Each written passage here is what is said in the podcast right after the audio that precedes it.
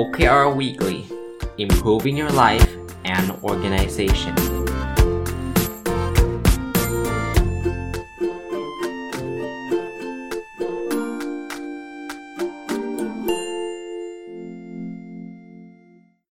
วัสดีครับ ยินดีต้อนรับเข้าสู่รายการนบดลสตอรี่พอดแคสต์นะครับ แล้วก็ทุกวันพุธนะครับ ก็เป็นรายการพิอ่า OKR Weekly นะเป็นเป็นรายการที่ผมจะพูดถึงเรื่อง OKR นะครับเอ่อ หลังจากระยะหลังๆเป็นต้นมาเนี่ยตอนที่ผมจัดรายการ OKR Weekly เนี่ยผมก็คือคือเรื่องราวที่เกี่ยวข้องกับ OKR เนี่ยผมพูดไปตั้งแต่ episode ที่ 1 จนจนจนหมดแล้วนะครับที่ผมจะเล่าให้ฟังเนี่ยคราวนี้หลังจากนั้นเนี่ยก็เป็นการตอบคำถามมีอยู่ช่วงหนึ่งประมาณกลางปีที่แล้วเนี่ยก็จะเป็นคำถามที่คนถามเข้ามาก็ตอบไปหมดแล้ว ถึงแม้ว่าตอนนี้ยังมีคำถามอยู่เนี่ยผมคิดว่ามันก็ซ้ำเดิมก็ไม่อยากจะหยิบคำถามมามามามาพูดซ้ำในรายการนะครับ แล้วก็พอหลังจากเรื่องซีรีส์ ให้ความรู้เรื่อง OKR ในมุมมองผมแล้วเนี่ย ก็เป็นซีรีส์ตอบคำถาม จากซีรีส์ตอบคำถามก็ก็จะเป็นซีรีส์การรีวิวหนังสือ แล้วจริงๆก็มีหลากหลายเล่มนะครับ แต่วันนี้อยากจะขอขั้นนะครับเพอิญวันก่อนเนี่ยได้เชิญต้องเรียกว่าท่านอาจารย์สุภธิดาพมพยักษ์นะหรืออาจารย์ปุ้ยนะครับ ซึ่งเคยทำงานที่ Google มานะครับ ผมก็ได้เชิญท่านมาบรรยายให้กับบริษัทที่ผมเป็น OKR Consulting นะครับ บริษัทที่ที่อยู่ในโครงการที่ผมให้คำปรึกษาเรื่องด้าน OKR เนี่ยนะครับคราวนี้ท่านก็บรรยายได้ดีมากนะครับ ท่านก็เอาประสบการณ์หรือเอาอะไรต่างๆ มาเล่าให้กับผู้ที่ทำ OKR ฟังนะบริษัทผู้บริหารบริษัทเหล่านั้นฟังเนี่ยซึ่งท่านเป็น OKR แชมเปี้ยนในบริษัทเหล่านั้นเนี่ยนะครับ คราวนี้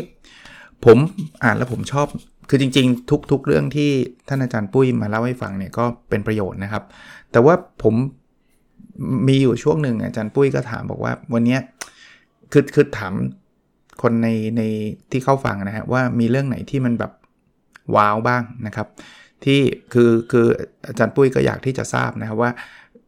ที่พูดมาเนี่ยชอบเรื่องไหนบ้างอะนะครับ ผมก็เลยเป็นคนตอบคนแรกมั้งแล้วผมก็จดมานะครับ ผมว่าสามเรื่องนะครับที่ผมชอบก็เลย คิดว่าน่าจะเป็นประโยชน์กับท่านอื่นๆด้วยที่ท่านอาจจะไม่ได้มีโอกาสฟัง แล้วก็ไม่ได้อยู่ในโครงการที่ผมไม่ที่ปรึกษาเนี้ยนะครับโอเค consulting project เนี้ยก็เลยเอามาเล่าให้ฟังจากที่จดมานะครับสามหัวข้อนี้ผมคิดว่าเป็นหัวข้อที่ดี แล้วก็จะขอแลกเปลี่ยนความคิดเห็นส่วนตัวด้วย ว่าในมุมผมเนี่ยผมผมต่อยอดอไปยังไงบ้าง หัวข้อที่1นนะครับคือในสไลด์ของอาจารย์ปุ้ยนะครับ อาจารย์ปุ้ยเขียนบอกว่าปัญหาของคนในองค์กรเนี่ยเวลาให้ตั้ง OKR ท่านจำได้ไหมครับ ว่าเวลาเราจะตั้ง OKR เนี่ยเราจะเน้นความท้าทาย เราอยากให้เขาตั้งอะไรที่ยากสุดๆ แต่คนในองค์กรมักจะพูดแบบนี้บอกว่า โอ้โหจะเอาเวลาที่ไหนไปท้าทาย แค่งานประจำก็ทำไม่เสร็จแล้ว งานยุ่งจะตายไป แล้วต้องมาทำ OKR เพิ่มอีก เหนื่อยไม่ไหวหรอกท้าทายอะ่ะผมคิดว่าหลายท่านคงเคยเจอ คำพูดประมาณนี้มานะครับ คราวนี้ประเด็นที่อาจารย์ปุ้ยเขาเรสขึ้นมานะครับ คือบอกว่าการตั้งแบบ 10 10 เท่าอะ 10x นะเป็นศัพท์ที่ Google ชอบพูดถึงนะครับ ซึ่งคนส่วนใหญ่จะมองว่าเป็นการกดกดดันเนี่ย เอาเข้าจริงแล้วเนี่ยนะ มันอาจอาจจะง่ายกว่าการตั้งให้ดีขึ้นเพียง 10%พูดถึงตรงนี้มันเป็นคำที่สะดุดสะดุดตาไหมหรือสะดุดหูไหมว่าการตั้ง การตั้งเป้าหมายที่ดีขึ้น 10 เท่าเนี่ยมันจะง่ายกว่าการตั้งเป้าหมายให้ดีขึ้น 10%ได้ยังไง ถ้าตาม common sense ของทุกคนทั่ว ๆ ไปเนี่ยนะการตั้งเป้าแบบ 10%มันต้องง่ายกว่าสิ เพราะว่า 10%มันแป๊บเดียวมันก็ทำได้แล้ว ถ้า 10 เท่าเนี่ยมันน่าจะต้องยากกว่าใช่ปะผมต่อยอดตรงนี้ครับ ผมว่าไม่เสมอไปนะ บางที 10 เท่าอาจจะง่ายกว่า เหตุผลเพราะอะไรไหมฮะ เพราะว่า mindset แล้วก็วิธีการมันจะแตกต่างกันโดยสิ้นเชิงเลย คือถ้าเกิดเราตั้งเป้า 10%เนี่ยที่มันยากมันยากเพราะอะไรหรือปะเพราะว่าส่วนใหญ่เนี่ยอีสิ่งที่เรา improve หรือว่าพัฒนาปรับปรุงมาเนี่ยเราปรับปรุงซะจนไม่ไม่เหลือจะปรับปรุงอะไรอีกแล้ว เพราะฉะนั้นถ้าเกิดเราจะไปตั้งเป้าให้มันดีขึ้นอีก 10%เนี่ยไม่รู้จะจะไปดีตรงไหนไงมันมันนึกไม่ออกอะ่ะลดค่าใช้จ่ายก็ลดจนไม่รู้จะเหลืออะไรให้ลดแล้ว เพิ่มรายได้ก็เนี่ยขายจนลูกค้าลำคาญแล้วคือคือไม่รู้จะแบบจะไปเพิ่มยังไงจะไปเพิ่มราคงราคามันก็เพิ่มไม่ได้มันก็เพิ่มจนเต็มลิมิตหมดแล้ว คือเรียกว่าเราบีบเอ่อจะเรียกว่าอะไรนะ เราเราเค้นทุกเรื่องออกมาหมดแล้วอะลดค่าใช้จ่ายมันก็ลดจนตึงกันไปหมดแล้ว เพิ่มรายได้มันก็เพิ่มจนกระทั่งแบบจะไม่ได้นอนกันอยู่แล้ว ขายของเนี่ยสามสี่ทุ่มก็ยังนั่งขายกันอยู่เนี่ย แล้วคุณจะเอาอะไรอีก คุณจะเอาอีก 10%เนี่ย มันไม่ง่ายนะ ให้นอนดึกอีก 10%มันก็ไม่ได้แปลว่าจะขายขึ้นได้ได้ดีพอยคือคือแบบนี้ครับ มันเลยทำให้การเพิ่มขึ้นเนี่ยสิเนี่ยมันยากเหตุผลเพราะว่ามันมันมันไม่มีไม่รู้ไม่มีรูมที่จะทำอะไรได้ได้ได้ดีขึ้นไปไปอีกแล้วอะคราวนี้พอบอก 10%มันยากแล้วอาจารย์จะเพิ่มขึ้น 10 เท่ามันจะง่ายกว่าได้ไง เหตุผลของผมคือว่าถ้าเป้ามันเป็น 10 เท่าเนี่ย เราจะเลิกคิดวิธีการแบบเดิมๆไปหมดเลยครับ เราจะเราจะต้องคิดแบบใหม่แล้วเพราะว่าถ้าจะเพิ่มขึ้น 10 เท่าเนี่ยไอ้ไอ้วิธีการประเภทที่เราจะคิดว่า เดี๋ยวเรานอนดึกขึ้นอีกสัก 2 ชั่วโมงไปขายของเนี่ยเราจะไม่ทำเพราะอะไรครับ เพราะถึงทำมันก็ไม่ได้ 10 เท่า ไม่นอนเลยก็ยังไม่ได้ 10 เท่า เพราะนั้นเนี่ยเราเลิกคิดแล้วว่าการเพิ่มขึ้นสิบเท่าเนี่ยจะต้องขายของแบบเดิมๆอะมันคิดแบบนั้นไม่ได้แล้วไงประเด็นมันอยู่ตรงนี้ครับ มันอาจจะพาเราไปในโลกใบใหม่ ไปในวิธีการทำงานใหม่ ๆ เพราะเรารู้ว่าวิธีการทำงานแบบเดิมๆเนี่ยดีขึ้นเปอร์เซ็นต์เดียวก็หรูละ5%ก็หรูละนั้นมันเอา off question เอา off question คือเลิกคิดเถอะวิธีการแบบเดิมๆ มันต้องวิธีการแบบก้าวกระโดด วิธีการแบบใหม่ๆ ข้อนี้แหละครับไม่แน่ครับบางทีมันจะทำนำพาเราไปสู่แนวคิดใหม่ๆ ที่เราไม่เคยได้คิด เหตุผลเพราะว่าแต่ก่อนเป้ามันไม่ทำมันไม่ชวนให้เราคิด เป้ามันชวนให้เราคิดแค่ดีขึ้น 10%เพราะนั้นเนี่ยเวลากรอบมันดีขึ้น 10%เนี่ยเรามักจะเขาไม่ได้บังคับเรานะว่าต้อง 10%แต่ว่าวิธีการตั้งกรอบที่มันแบบมันมันอิมพูฟเป็นไม่ไม่เยอะเนี่ย มันกึ่งกึ่งจะชวนเราคิดภายใต้กรอบเดิมที่เราทำอยู่ เพราะนั้นเราก็จะคิดลดลดค่าใช้จ่ายตามรูปแบบเดิม เพิ่มรายได้ตามรูปแบบเดิมที่เราทำอยู่ แล้วเมื่อกี้ที่ผมเล่าให้ฟังคือ มันเพิ่มไม่ได้แล้วอะ่ะ มันไปถึงจุดที่เขาเรียกว่า diminishing return นะครับ diminishing return คือช่วงแรก ๆ เนี่ย โอ้ย improve อะไร improve ได้หมด แต่พอมาช่วงหลัง ๆ เนี่ย มัน มันไม่รู้จะ improve อะไรละ คือ improve ไปมันก็ไม่ได้ช่วยอะไรมากแล้วมันมาได้เต็มที่แค่เนี้ยนะดังนั้นเนี่ย หลายครั้งเนี่ย การตั้งเป้าแบบ wow ไปเลย 10 เท่าไปเลยเนี่ย มันอาจจะทำให้เราต้องมานั่งคิดโมเดล business โมเดลใหม่ๆ ขายของเดิมขายไม่ได้แล้ว เพราะว่า 10 เท่ามันเป็นไปไม่ได้ เราอาจจะคิดโมเดลแฟรนไชส์สมมติ เพราะว่าเราขายคนเดียวไงก็ขายไม่ได้ ถ้าถ้าแฟนแฟรนไชส์เนี่ยแล้วเก็บเปอร์เซ็นต์มาเนี่ยคนอื่นช่วยเราขายเป็นร้อยเป็นพันคนเนี่ยยอดขายจะเพิ่มขึ้นเป็น 10 เท่าร้อยเท่าได้ง่ายขึ้น เราอาจจะคิดโมเดลที่มันเป็นdigital transformation ว่าถ้าขืนเรายังขายของแบบแบบต้องเปิดหน้าร้านอย่างเดียวเนี่ยเงินลงทุนเราก็หมด ถ้ามันเป็นอีคอมเมิร์ซถ้ามันเป็นรูปแบบของออนไลน์ หรือ product แบบแบบปกติธรรมดาเนี่ยขายได้ประมาณนี้แหละ แต่ถ้าเกิดเราเปลี่ยน product ให้มันเป็น digital base ใช้ดิจิตอลมาช่วยอาจจะช่วยได้ ผมผมไม่ได้พูดว่าผมเชียร์รูปแบบออนไลน์ หรือไม่ได้พูดว่าเราต้องทำแฟนชายนะครับ ผมกำลังจะพูดว่าปัญหาบางปัญหาเนี่ย ถ้าเราตั้งเป้า improve 10 เท่าอะ่ะมันมันจะชวนเราคิดอะไรใหม่ๆเยอะเอาเอาผมยกตัวอย่างนะซับตอนนี้ผมบอกว่ารายได้ผมผมอยากให้รายได้เพิ่มขึ้นสิบอ่าสิบเปอร์เซ็นต์เนี่ยผมโซลูชันผมอาจจะคิดง่ายๆ ว่าผมก็สอนเพิ่มขึ้น 10% เวลาผมไปบรรยาย ซึ่งตอนนี้ก็จะแทบไม่มีเวลาอยู่แล้วเนี่ย ก็อุ้ยอาจารย์ก็ต้องเหนื่อยอีกนิดนึง อาจารย์ก็รับ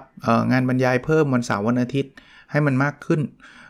อาจารย์ก็อาจจะต้องบรรยายตอนประมาณสัก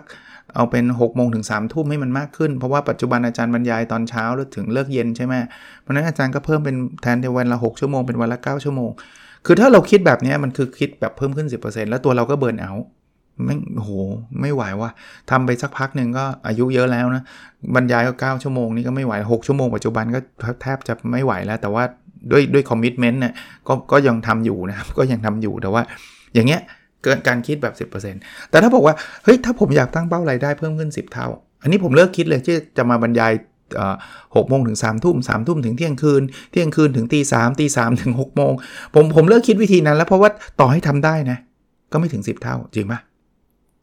มันอาจจะพาผมไปคิดว่าเฮ้ยผมต้องทำคอร์สออนไลน์แล้ววะเพราะว่าคอร์สออนไลน์เนี่ยตัวผมไม่ต้องเอาแรงไปแลกว่ะถ้าคอร์สออนไลน์มันฮิตมันมีคนมาเรียนพันคนหมื่นคนแสนคนล้านคน 10 ล้านคนเนี่ยมันไม่ได้ดึงเวลาผม ผมไม่ได้บอกว่าคิดแบบนี้แล้วมันจะต้องสำเร็จ 10 เท่าเสมอ แต่ว่าผมก็เลยบอกว่าการตั้งเป้า 10 เท่าอะมันอาจจะทำให้เราเหนื่อยน้อยลงนะ เพราะว่าเราเราไม่ต้องเอาแรงเราไปแลกแล้วไงจริงปะถ้าตั้งเป้า 10%เราเหนื่อยมากขึ้นนะเ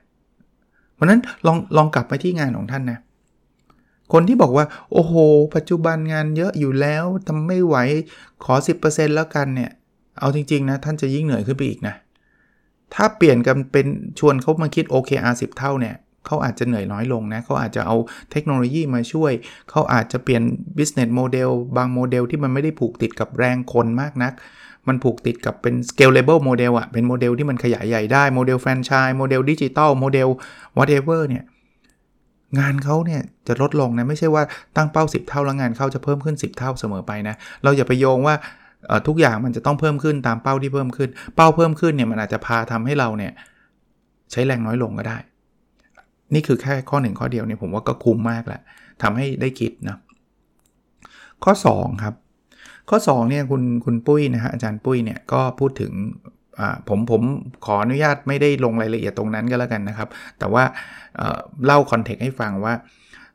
เป็นการนำเสนอนะครับนำเสนอผลงานเกี่ยวกับ OKR หรืออะไรประมาณนี้นะครับ ว่าที่ผ่านมาเนี่ยทำไรได้นะซึ่งอาจารย์ปุ้ยก็ตอนนั้นอยู่ Google นะครับ ก็ทำ PowerPoint Present อะไรดีมากเลย ก็จะเล่าถึงมุมของความสำเร็จ ของตัวเองนะครับ ว่าเราทำ OKR ข้อนี้ได้ดีได้ยังไงได้สำเร็จอะไรยังไงนะครับ แล้วคำที่ผมชอบคือคำที่เป็นคอมเมนต์ของหัวหน้าของอาจารย์ปุ้ยนะครับ ก็คอมเมนต์มาบอกว่า awesome but useless awesome แปลว่าเยี่ยมเยี่ยมมากเลย เจ๋งมากเลย แต่ไม่มีประโยชน์ ประเด็นตรงนี้ผมอยากจะมาชวนคุยครับ ผม ที่จดมา 3 ประเด็นเนี่ยก็ส่วนใหญ่ก็จะเอาความต้องต้องเรียนแบบนี้ก่อน disclaimer นะว่าทั้งหมดทั้งปวงเนี่ยคือผมได้ยินมาเป็นประโยคแบบนี้แต่ผมมาต่อยอดนะครับ ผมไม่ได้ไม่ได้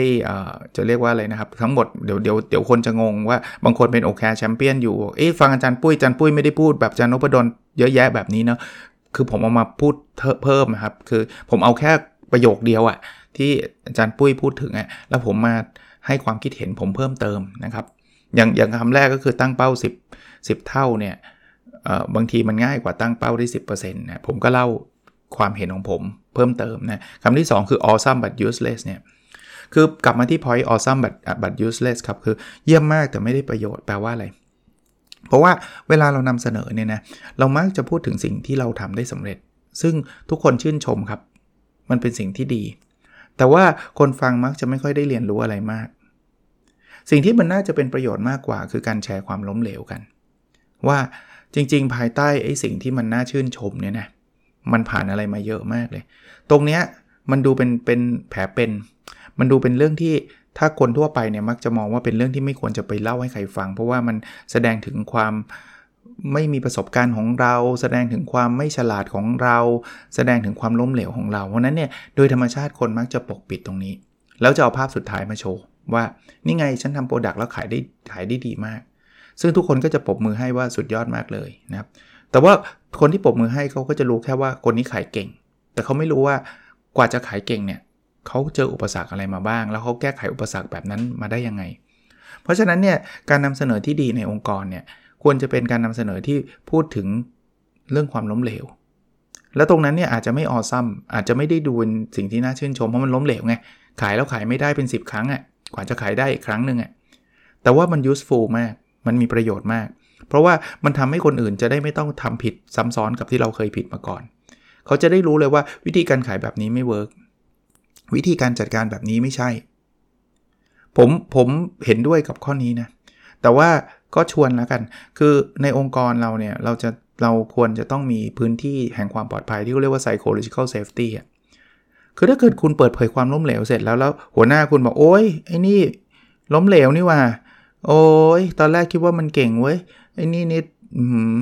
งั้นโบนัสไม่ให้มันแล้วตอนแรกว่าจะให้นะ เห็นเห็นขายดี เห็นได้กำไรเยอะยอดขายเพิ่มขึ้น ตอนแรกว่าให้โบนัส โอ้ยมันกว่าจะขายดีเนี่ยมันต้องโหขายไม่ดีมันตั้ง 10 ครั้ง โอ้ยถ้างั้นไม่ให้แล้วถ้าเราทำแบบนี้วันหลังคนจะพูดไหมครับ เวลาตัวเองขายไม่ดีเขาไม่พูดหรอกเขาก็ปกปิดไป แล้วการเรียนรู้ระหว่างกันก็ไม่เกิด แต่ถ้าเกิดอย่างอย่างที่ที่ Google เขาใช้ awesome but useless เนี่ยเขาเขา encourage เลยว่า คุณควรจะแชร์เรื่องที่คุณล้มเหลวมาด้วย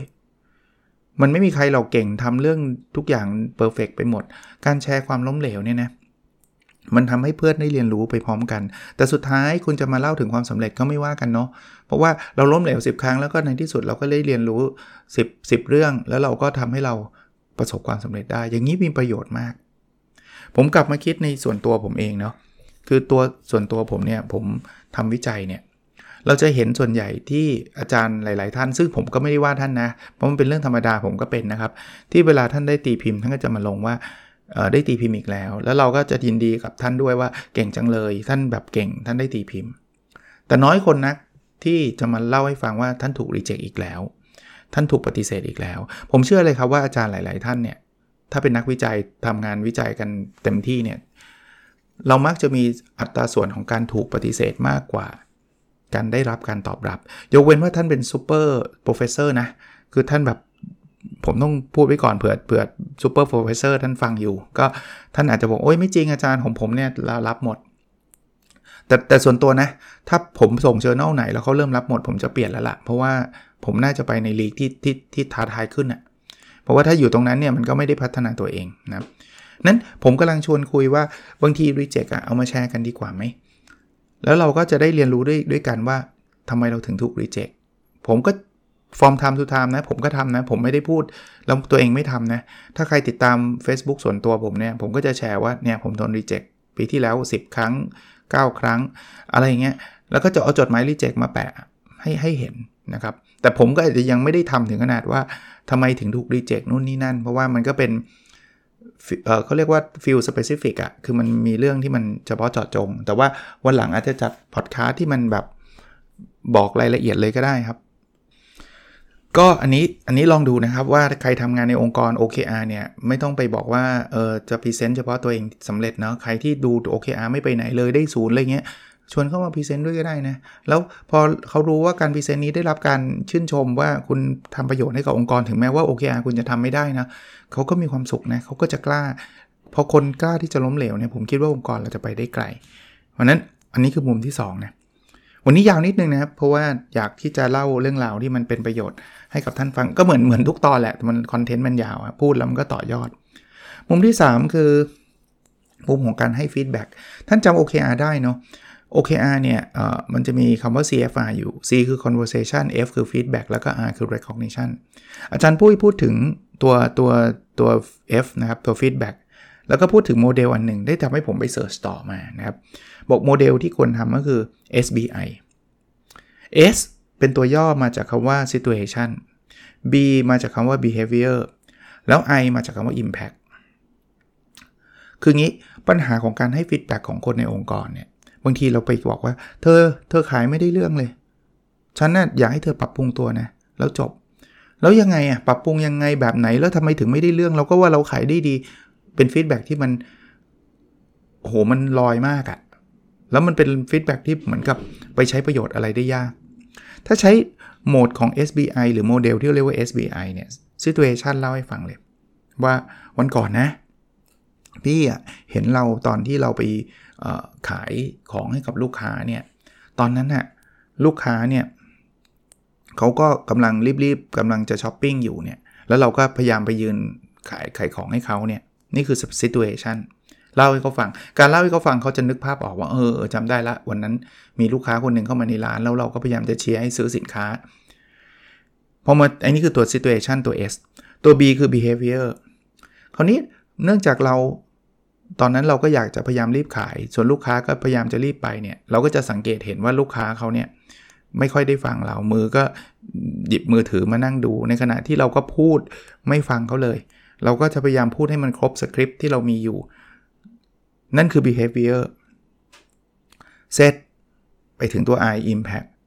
มันจึงทำให้ลูกค้าลำคาญและลูกค้าโกรธว่าหยุดพูดได้ไหม ฉันจะต้องรีบไป ฉันมีธุระอยู่ อันนี้ไม่ได้เพียงแค่ว่ามันทำให้ลูกค้าเนี่ยไม่ซื้อของเราในครั้งนั้นอย่างเดียวนะ มันอาจจะพานทำให้ลูกค้าเนี่ยไม่กลับมาที่ร้านเราเลย หรือแย่ไปกว่านั้นเนี่ย มันอาจจะทำให้เขาไปบอกเพื่อนๆว่าร้านเนี้ย ตื้อมาก อย่าไปเข้านั้นน่าลำคาญที่สุด ยอดขายเราจะลดลงไปมากกว่านี้อีกจากพฤติกรรมอันนี้ อันนี้คือ I คือ Impact ผมว่าเวลาเราเราเราเล่าให้ฟังเนี่ยพอ SBI เนี่ยคนจะเข้าใจคอนเทกต์มากขึ้น ดีกว่าบอกว่าเธอเธอขายให้มันดีๆหน่อยสิ ขายแบบนี้ลูกค้าก็หนีไปหมดหรอก อย่างนี้ไม่เข้าใจ มันก็ดีแล้วเราก็รู้สึกว่าเราก็ทำดีแล้วเนาะลูกค้าหนีก็เรื่องของลูกค้าดีออารมณ์แบบนี้นะครับ อะวันนี้อะไรมาฝาก 3 เรื่องนะ จดมาก็มาเล่าให้ฟังมาฝากให้ฟัง หนังสือยังมีนะเพิ่งเพิ่งอ่านโอเคอ่านจบไปอีกเล่มหนึ่งนะครับ ก็เดี๋ยวก็จะทยอยสลับมาเล่าหนังสือบ้าง เล่าประสบการณ์แบบนี้บ้างนะครับ วันนี้ฝาก 3 เรื่องคือการตั้งเป้า 10 เท่าเนี่ยอาจจะง่ายกว่า 10%นะครับเอ่อเวลาจะแชร์เรื่องกันเนี่ยบางทีไม่ต้องเป็นต้องแชร์เรื่องสำเร็จอย่างเดียว เรื่องล้มเหลวอาจจะมีประโยชน์มากกว่าด้วยซ้ำแล้วก็ โมเดล SBI นะครับ Situation Behavior Impact ใช้ในการให้ feedback ก็น่าจะเป็นประโยชน์นะครับ มาถึง part ที่ 2 ซึ่งเป็น part ของการทำ Personal OKR ส่วนบุคคลของผมนะครับ ก็พูดทุกสัปดาห์นะครับ แล้วก็มาเล่าให้ฟังว่าผมผมสอน OKR ผมทำวิจัยเรื่อง OKR ผมเป็นที่ปรึกษาให้กับองค์กรทำ OKR ตัวผมเองก็ทำ OKR นะครับ ราะนั้นเนี่ยผมเห็นความก้าวหน้าของ OKR ส่วนส่วนตัวผม ผมก็เอามาเล่าเนี่ยบางคนบอกจะเล่าทำไมเนี่ยมันเป็นเรื่อง OKR อาจารย์แล้วคนอื่นจะได้ประโยชน์ยังไงเอ่อ feedback ที่ได้รับคือเขาบอกว่าฟังอาจารย์ทำ OKR เนี่ยทำให้ตัวเองลุกขึ้นมาทำด้วย แล้วก็ทำตามอย่างที่อาจารย์ทำแล้วก็เห็นความก้าวหน้าของตัวเองอันนี้ feedback ของหลาย ๆ คนที่ฟังนะครับเพราะนั้นวันนี้ก็ฟังผมแล้วก็ถ้าเห็นประโยชน์ก็ลองไปทำของตัวเอง ไม่ใช่ว่าเอาคัดลอก OKR ผมไปทำนะตั้งของตัวท่านเองนะครับ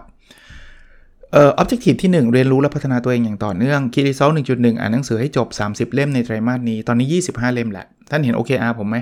เริ่มต้นมาตั้งแต่ศูนย์เล่มตอนต้นไตรมาสตอนนี้ก็ 25 เล่ม พอเรา track เราจะทำถ้าใครอยากอ่านหนังสือเนี่ย track แบบผมผม track สัปดาห์ละครั้ง แล้วก็มารีพอร์ตให้ท่านฟังนี่แหละ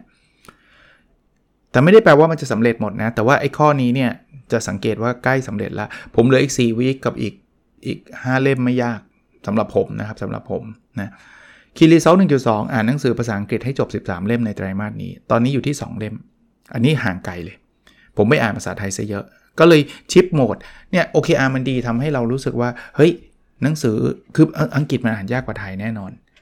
เพราะฉะนั้นใช้เวลามากกว่า ผมก็เลยเน้นระยะหลังๆ ไปอ่านภาษาอังกฤษ เยอะนิดนึง แต่ก็มันก็เลยทำให้ rate ภาษาไทยลดลง ก็ก็เป็นเรื่องปกตินะครับ แต่ผมว่า อ้หนังสือ 30 เล่มเมื่อกี้เนี่ย Key Result ที่1เนี่ยมันรวมทั้งภาษาอังกฤษภาษาไทยนะครับ มันถึงแน่ ๆ อยู่แล้วอะผมก็ shift โหมดมาเป็นภาษาอังกฤษเยอะขึ้นนะครับแต่ก็ยังห่างไกลจากความเป็นจริง แต่ผมเป็นคนอ่านหนังสือหลาย ๆ เล่มพร้อม ๆ กันนะครับ Key Result 1.3ส่งเปเปอร์ไปเจอ r n a l 2เปเปอร์ขยับขึ้นจากที่ 7 week แรกไม่ได้ทำอะไรเลย week ที่8เนี่ยไป 10%วิคนี้ก็ 20%ละเดี๋ยววิคหน้าผมว่ามันจะก้าวหน้าไปเรื่อยๆ มาออบเจกตีฟข้อที่ 2 ครับ แบ่งปันความรู้เพื่อทำให้สังคมดีขึ้นนะครับ คิริเซสองจุดหนึ่งตีพิมพ์หนังสือ 1 เล่ม หนังสือเล่มนี้เนี่ยตอนนี้ที่ผมเล่าให้ฟังเมื่อ 2 สัปดาห์ที่แล้วนะครับ ผมจะพิมพ์เองนะครับออตอนนี้อยู่ในขั้นของการดีไซน์หนังสือนะครับ วันก่อนเนี่ยคุณเซ่ก็ส่งรูปร่างหน้าตาหนังสือที่เป็นธีมมาให้แล้วมาให้เลือกแล้วว่าจะทำประมาณนี้ยังยังไงนะครับก็ตื่นเต้นเหมือนเดิมนะถึงแม้ออกหนังสือมา 10 กว่าเล่มแล้วเนี่ยทุกครั้งที่มันจะมีเล่มใหม่ออกมาก็ก็ดีใจ แล้วก็คิดว่ามันก็น่าจะเป็นประโยชน์จากผู้อ่านนะครับ ก็เดี๋ยวเดี๋ยวพอมันเป็นรูปเล่มยังไง ผมมาประชาสัมพันธ์แน่นอนครับ Key Result 2.2 นะครับ มีคนฟังพอดแคสต์25,000 ดาวน์โหลดต่อวันนะครับ ตอนนี้อยู่ที่ 16,403 ดาวน์โหลดต่อวันนะ ค่อนข้างทรงตัวนะครับ เอ่อวีคที่ผ่านมาคือ 16,736 ดาวน์โหลดต่อวัน ก็ ก็ไม่ได้ต่างจากวีคที่ผ่านมาลดลงนิดหน่อย ต้องเรียกต้องเรียกว่าก็เป็นชาเลนจ์เหมือนกันนะครับ การจะให้คนฟังเยอะมันก็ไม่ใช่เรื่องง่าย แต่ทุกครั้งพูดถึงตรงนี้ก็ขอบคุณทุกครั้ง 1 6 0 0 0นี่คือมันเกินเกินกว่าที่ผมจินตนาการไว้เยอะแยะมากมาย แต่ก็ตั้งเป้าว่า เออถ้ามันมีคนฟังเราผมผมเชื่อว่าไอ้สิ่งที่ผมทำมันน่าจะมีประโยชน์อะ่ะเพราะนั้นไหนๆทำแล้วคนฟัง 1 6ื่นกับคนฟัง 25,000เนี่ยผมไม่ได้เปลืองแรงมากขึ้นไงแต่คนจะได้รับประโยชน์มากขึ้นก็ก็เลยตั้งเป้า 25,000 แต่ไม่ถึงเป็นไรไหม ไม่ได้เดือดร้อนใดๆนะครับ ไม่เป็นไรนะครับ แต่ว่าจะพยายาม บางคนถามผมว่าอาจารย์พยายามยังไง อาจารย์ทำอะไรได้เพราะคนฟังเนี่ยมันไม่เหมือนอ่านหนังสืออาจารย์อ่านได้ทำวิจัยอาจารย์ทำได้ เขียนหนังสืออาจารย์เขียนได้ แต่คนฟังอาจารย์จะไปทำอะไรได้ ส่วนตัวผมทำได้ 2 อย่าง 1 ซึ่งอันนี้ทำได้คือหาคอนเทนต์ที่มันมีประโยชน์มากขึ้นเรื่อยๆ เพราะถ้าคอนเทนต์มีประโยชน์คนก็จะฟังเยอะ 2. ผมเชื่อว่าคนฟังเอง อันนี้ผมทำอะไรไม่ได้ ก็แค่บอกว่า ถ้าท่านคิดว่ามีประโยชน์ก็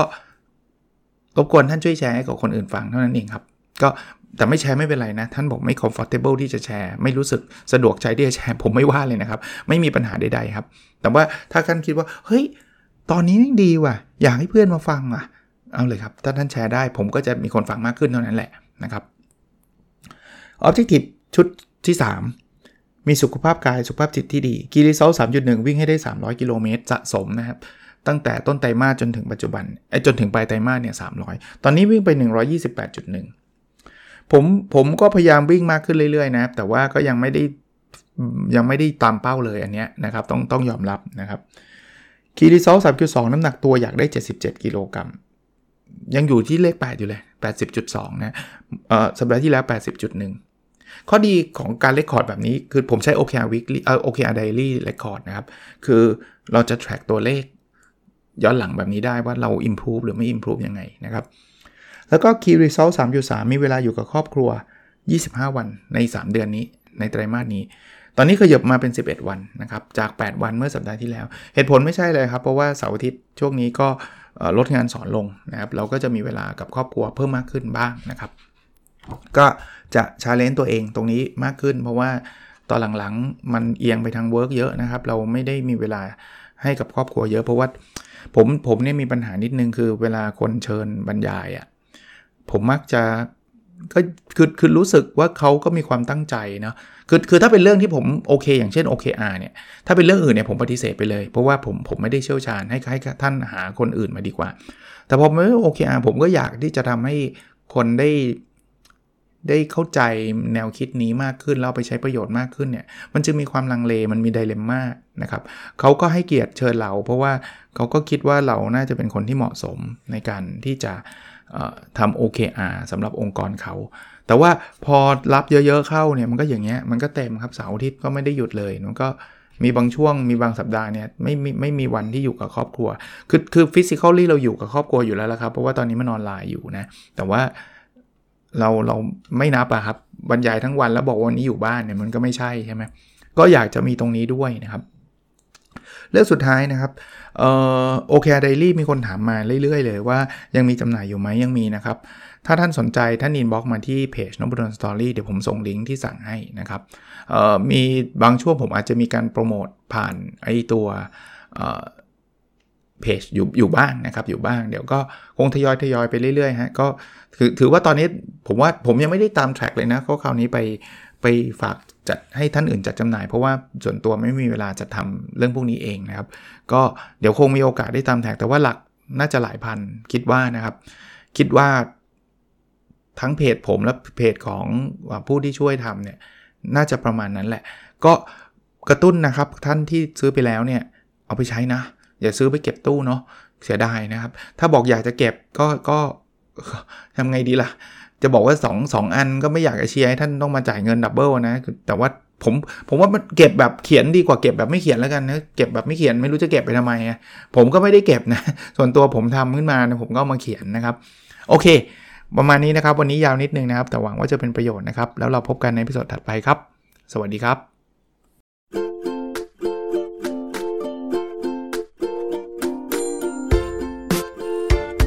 The OKR Weekly Improving Your Life and Organization